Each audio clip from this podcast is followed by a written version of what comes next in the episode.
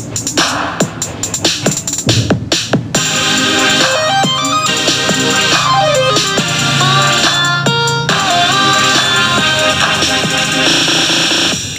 สดีค่ะ คุณผู้ฟังทุกท่าน พบกับดิฉัน นางสาวกมลลักษ์กีบแก้ว ดิฉันจะมาพูดถึงสัตว์เศรษฐกิจในยุคหลังโควิด -19 แต่จะขอยกมาเพียงแค่หนึ่งอย่างนะคะ นั่นก็คือสุกรหรือหมูนั่นเองค่ะ ปฏิเสธไม่ได้เลย ถึงโลกในหมูจะเป็นข่าวออกมาเยอะมาก แต่ผู้คนก็ยังนิยมบริโภคกันอยู่มากเช่นกัน เพราะอุดมไปด้วยโปรตีน ไขมัน มีประโยชน์ต่อร่างกาย ใช้ประกอบอาหารได้หลายชนิด เพราะฉะนั้นอยากจะให้มาทำความรู้จักกับหมูในแบบเบื้องต้นกันค่ะ หมูเป็นสัตว์เลี้ยงที่มีความสัมพันธ์กับมนุษย์มาอย่างช้านาน แต่นำมาเลี้ยงเมื่อไหร่นั้นไม่มีใครทราบได้ค่ะซึ่งจีนเป็นประเทศแรกที่นำหมูมาเลี้ยงเป็นสัตว์เลี้ยง ต่อมาก็คือประเทศอังกฤษ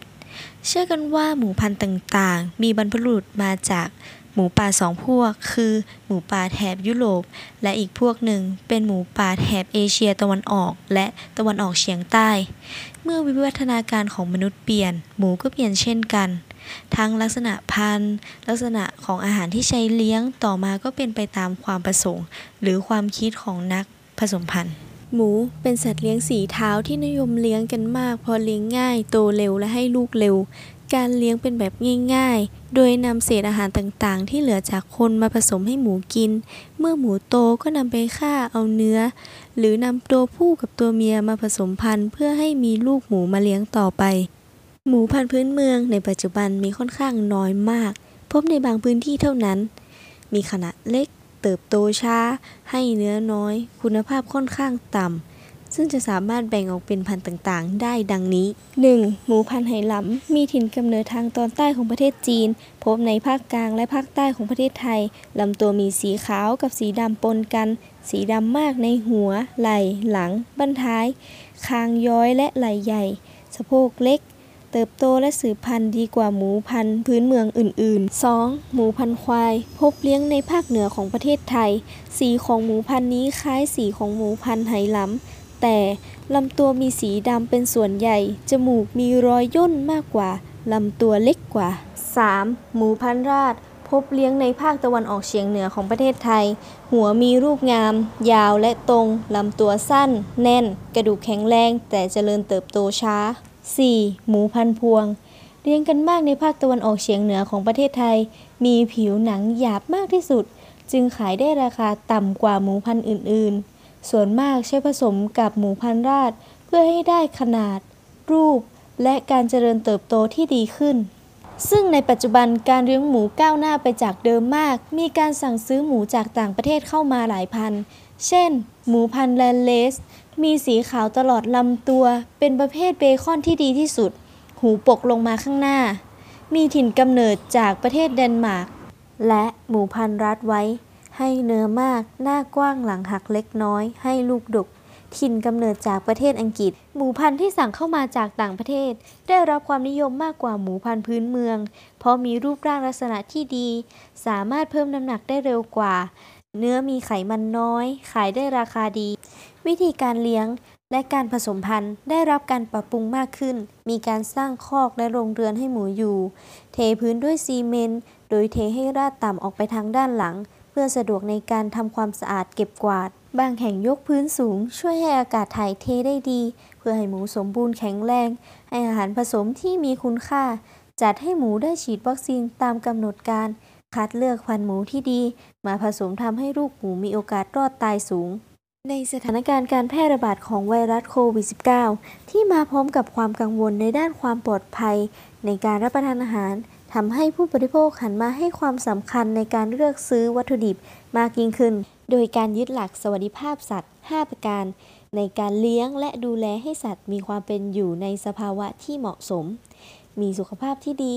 มีที่อยู่สะดวกสบาย ได้รับอาหารและน้ำอย่างเพียงพอ หรืออธิบายง่าย ๆ คือ ความสุขกายสบายใจของสัตว์ มีสุขภาพพื้นฐานที่ดี แข็งแรง สามารถเติบโตดีตามศักยภาพ พันธุกรรม ธรรมชาติ เป็นการลดความเสี่ยงการใช้ยาปฏิชีวนะ ถึงอย่างไรก็ตาม การเลือกซื้อเนื้อหมูตามสัญลักษณ์ปศุสัตว์โอเค ของกรมปศุสัตว์ ที่รองรับจุดจำหน่ายเนื้อหมู หมายถึงการเป็นสถานที่จัดจำหน่าย ที่ผ่านมาตรฐานการควบคุมเรื่องสุขลักษณะที่ดี และความปลอดภัย ช่วยเพิ่มความมั่นใจให้ผู้บริโภค สามารถตรวจสอบที่มาของเนื้อ และผลิตภัณฑ์ที่ต้องการบริโภคได้ และนี่ก็เป็นเกร็ดความรู้เพียงเล็กๆ น้อยๆ ขอขอบคุณท่านผู้ฟังที่รับฟังทุกท่าน ลากันไปก่อน สวัสดีค่ะ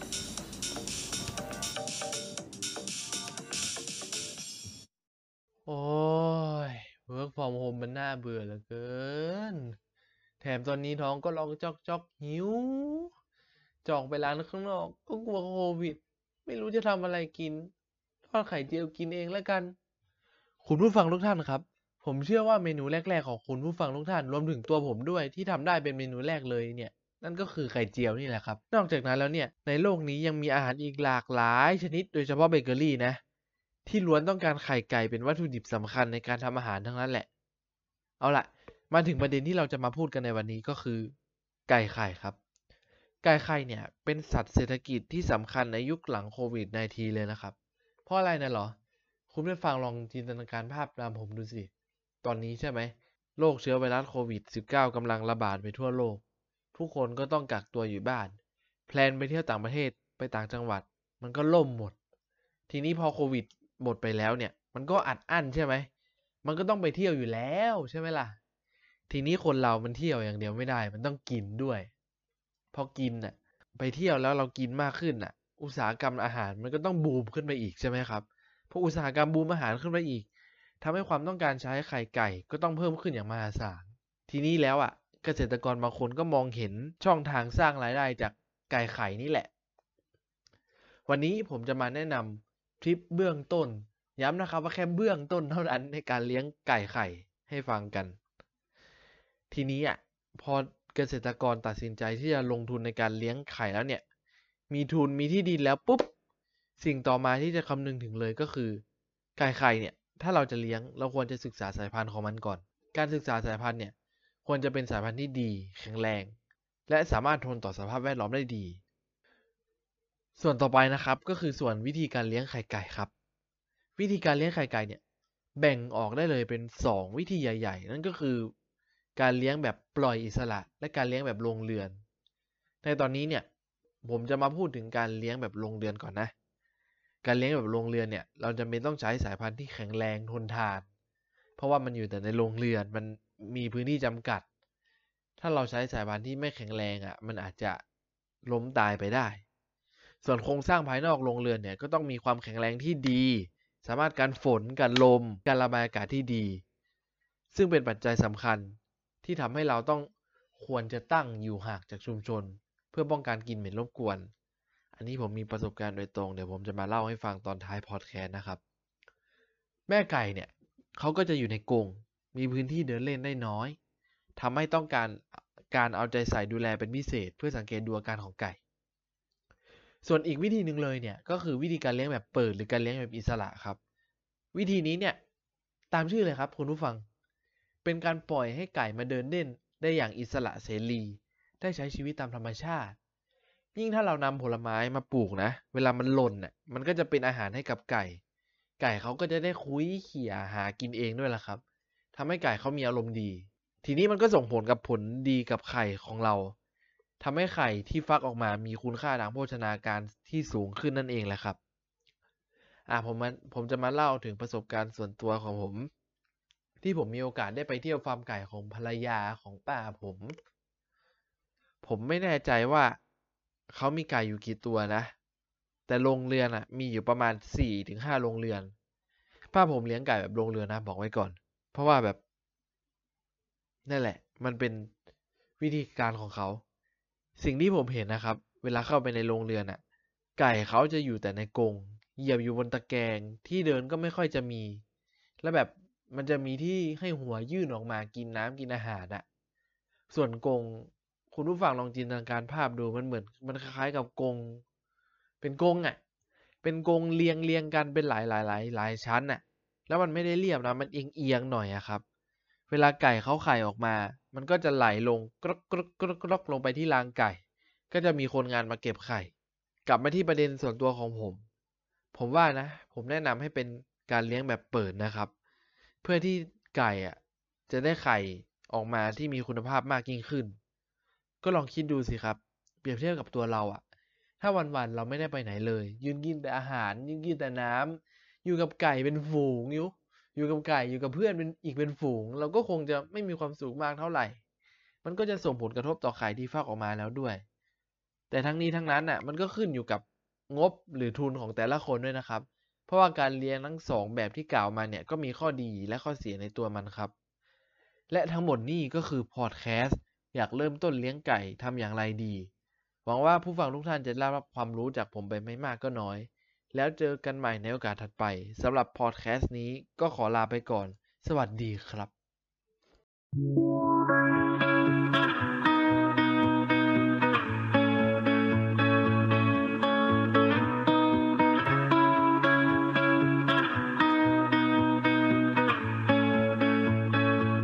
สวัสดีค่ะ สมาร์ทแองกี้ วันนี้คุณอยู่กับดิฉัน นางสาวกัญญลักษณ์หลวงนวล วันนี้ดิฉันจะชวนทุกท่านมาพูดคุยกันในหัวข้อเรื่องศาสตร์เศรษฐกิจยุคหลังโควิดกันนะคะ อย่างที่ทุกคนทราบกันดีนะคะว่าตั้งแต่ปีที่แล้วมา ประเทศไทยของเราเผชิญกับปัญหา การแพร่ระบาดของเชื้อไวรัสโคโรนาหรือโควิด -19 นั่นเองค่ะ แล้วก็มีการล็อกดาวน์ตามมาทำให้ร้านค้าต่างๆ ต้องปิด และร้านอาหารก็ต้องสั่งกลับไปกินที่บ้านเท่านั้นค่ะ ทำให้หลาย ๆ คนต้องหยุดงานแล้วกลับไปอยู่ที่บ้านหรือ work from home หรือคนที่ซื้อวัตถุดิบจากตลาด และคนที่กินอาหารร้านตามสั่งเป็นประจำ เริ่มหันมามองการปลูกพืชผักสวนครัว การเลี้ยงสัตว์ เพื่อที่จะใช้ประกอบอาหารกินกันในครอบครัวค่ะเพราะจะได้ไม่ต้องออกจากบ้านไปซื้อวัตถุดิบจากห้างสรรพสินค้าเนื่องจากการออกจากบ้านนั้นก็มีความเสี่ยง และวัตถุดิบก็ยังมีราคาสูง และก็เป็นการประหยัดค่าใช้จ่ายภายในครอบครัวอีกด้วยค่ะ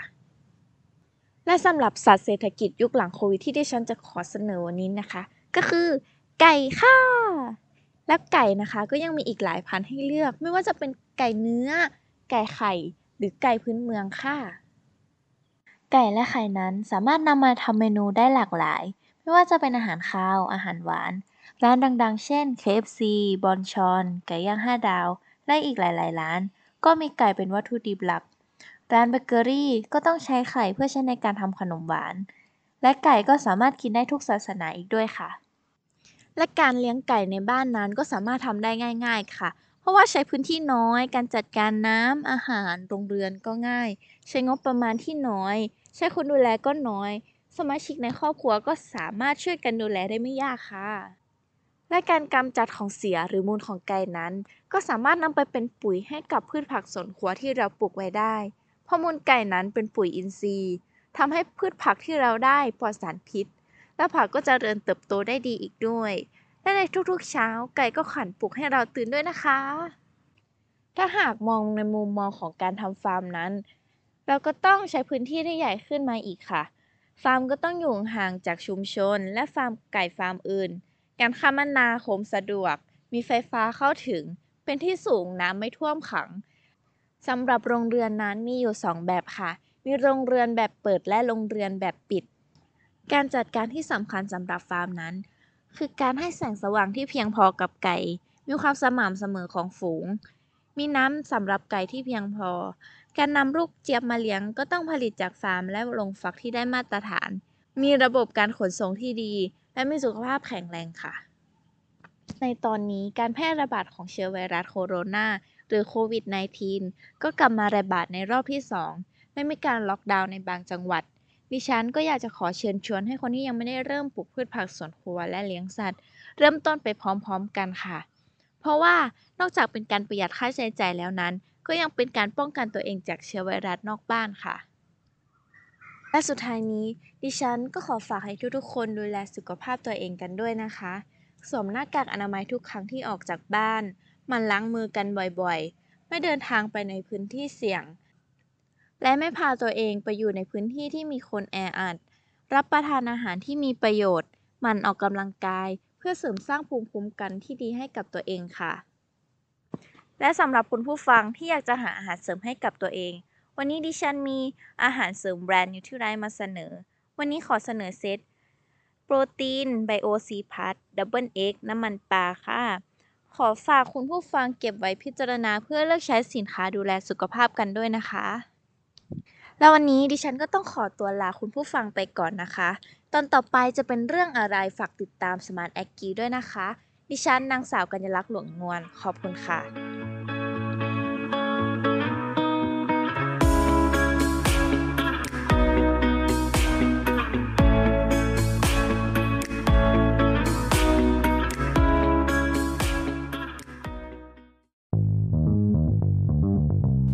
ยินดีต้อนรับคุณผู้ฟังเข้าสู่ My News Your News Podcast Podcast ที่จะทำให้คุณได้รับข้อมูลข่าวสารใหม่ๆ กับดิฉันนิสาชนคนเดิม สะสมข่าววันละนิด ชีวิตรื่นเริงค่ะ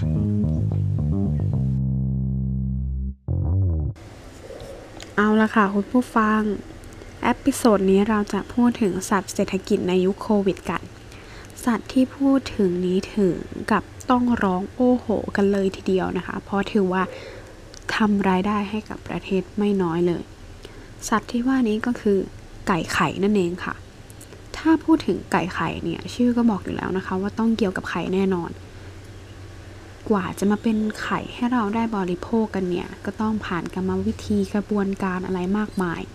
วันนี้เราก็เลยจะมาดูกันว่าขั้นตอนการ ผลิตไข่ในประเทศไทยเนี่ยสิ่งที่ต้องมีนะคะ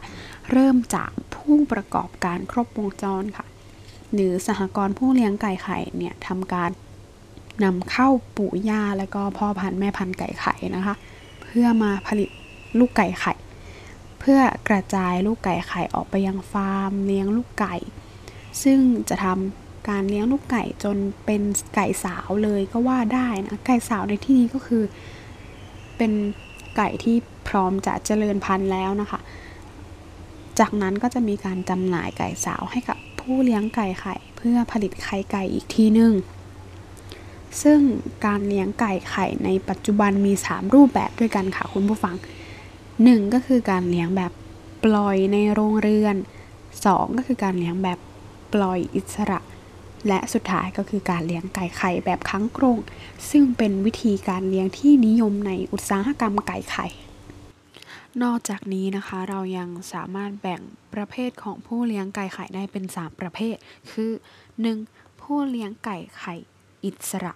independent layer farmer ส่วนใหญ่เป็นเกษตรกรที่เลี้ยงไก่มาตั้งแต่ดั้งเดิม มีการบริหารจัดการดูแลธุรกิจ การเลี้ยงไก่ไข่ตั้งแต่คัดเลือกซื้อพันธุ์ไก่ อาหารไก่ บางทีรวมไปถึงการจำหน่ายไข่ไก่เนี่ยเกษตรกรก็ต้องเป็นผู้จำหน่ายเองนะคะ แต่ว่าความเสี่ยงก็คือเกษตรกรต้องเผชิญหน้าในด้านต้นทุนและผลตอบแทนที่ไม่ค่อยแน่นอนเท่าไหร่ ยิ่งตอนนี้มีโควิดด้วยนะคุณผู้ฟัง ก็น่าจะลำบากกับฝ่ายเกษตรกรผู้ผลิต ด้วยนะคะ 2. ก็เป็นผู้เลี้ยงไก่ไข่ครบวงจร layer in together ส่วนใหญ่เป็นบริษัทที่ทำธุรกิจตอบแทนจำหน่ายอาหารสัตว์อะไรประมาณนั้นนะคะ โดยจะดำเนินการตั้งแต่การผลิตไก่ไข่ เลี้ยงไก่ตั้งแต่ลูกลูกจนไก่เป็นสาวเนาะ รวบรวมและจัดจำหน่ายไข่ไก่ รวมไปถึงการส่งออกไข่ไก่ด้วยก็มีนะคะ และสุดท้ายค่ะก็คือผู้เลี้ยงไก่แบบพันธสัญญา contract farm เกษตรกรผู้เลี้ยงไก่ไข่ที่มีสัญญาข้อตกลงเป็นลายลักษณ์อักษรกับผู้ประกอบการเลี้ยงไก่ไข่ครบวงจรทั้งแบบประกันราคาประกันตลาดหรือรับจ้างเลี้ยงที่ระบุเงื่อนไขเกี่ยวกับการผลิต และการตลาดไว้กับผู้ประกอบการไก่ไข่ครบวงจรค่ะ โดยผู้เลี้ยงต้องซื้อปัจจัยและ ขายไข่ไก่ให้คู่สัญญานะ ก็คือถ้าหากจำแนกเกษตรกรผู้เลี้ยงตามจำนวนไก่ไข่ของแต่ละฟาร์มเนี่ยจะพบว่าเกษตรกรผู้เลี้ยงไก่ไข่รายย่อย รายเล็ก และก็รายกลางเนี่ยซึ่งเลี้ยงไก่ไข่น้อยกว่า 1 0 0 0 0แสนตัวมักจะเป็นเกษตรกรผู้เลี้ยงอิสระ หรือเกษตรกรที่เป็นฟาร์มพันธสัญญานะในขณะที่เกษตรกรรายใหญ่และรายใหญ่มาก ซึ่งเลี้ยงไก่ไข่ตั้งแต่หนึ่งแสนตัวขึ้นไป ส่วนใหญ่มักจะเป็นผู้เลี้ยงไก่ไข่ ครบวงจรหรือฟาร์มในเครือบริษัทอะไรประมาณนั้นคุณผู้ฟังแต่อย่างไรก็ตามนะคะ ตอนนี้จำนวนผู้เลี้ยงไก่อิสระเนี่ย ในประเทศไทยก็ลดลดลงเรื่อยๆ ก็ว่าได้ เพราะว่าเนื่องจากแบบว่าปัญหาทางการตลาดที่มีการแข่งขันกันสูงทำให้ราคาไข่ไก่เขามีความผันผวนค่อนข้างมาก จะว่าอย่างนั้นก็ได้เนาะโดยราคาไก่ไก่ไข่ไก่เนี่ยจะแพงขึ้นหรือลดลงเนี่ยค่อนข้างเร็วและรุนแรงก็อาจจะมีผลให้เกษตรกรบางรายที่ไม่มีตลาดที่แน่นอนจะมีความเสี่ยงที่จะขาดทุน ดังนั้นนะคะ ผู้เลี้ยงไก่ไข่ขนาดย่อยขนาดเล็ก หรือขนาดกลางบางส่วนจึงปรับตัวเข้าสู่ระบบฟาร์มแบบพันธสัญญากับผู้ประกอบการไก่ไข่ครบวงจรเพื่อลดความเสี่ยงด้านการตลาดอีกด้วยเนาะก็นี่ก็เป็นข้อมูลคร่าวๆของ My News Your News My News Your News ค่ะ ก็จบกันไปแล้วนะคุณผู้ฟัง ยังไงก็ฝากเนื้อฝากตัวกันด้วยนะคะ ไว้ episode หน้าเราจะมาพูดเรื่องอะไรกันก็ติดตามกันได้ค่ะสำหรับวันนี้ก็ขอตัวลาไปก่อน พบกันใหม่เอพิโซดหน้า สวัสดีค่ะ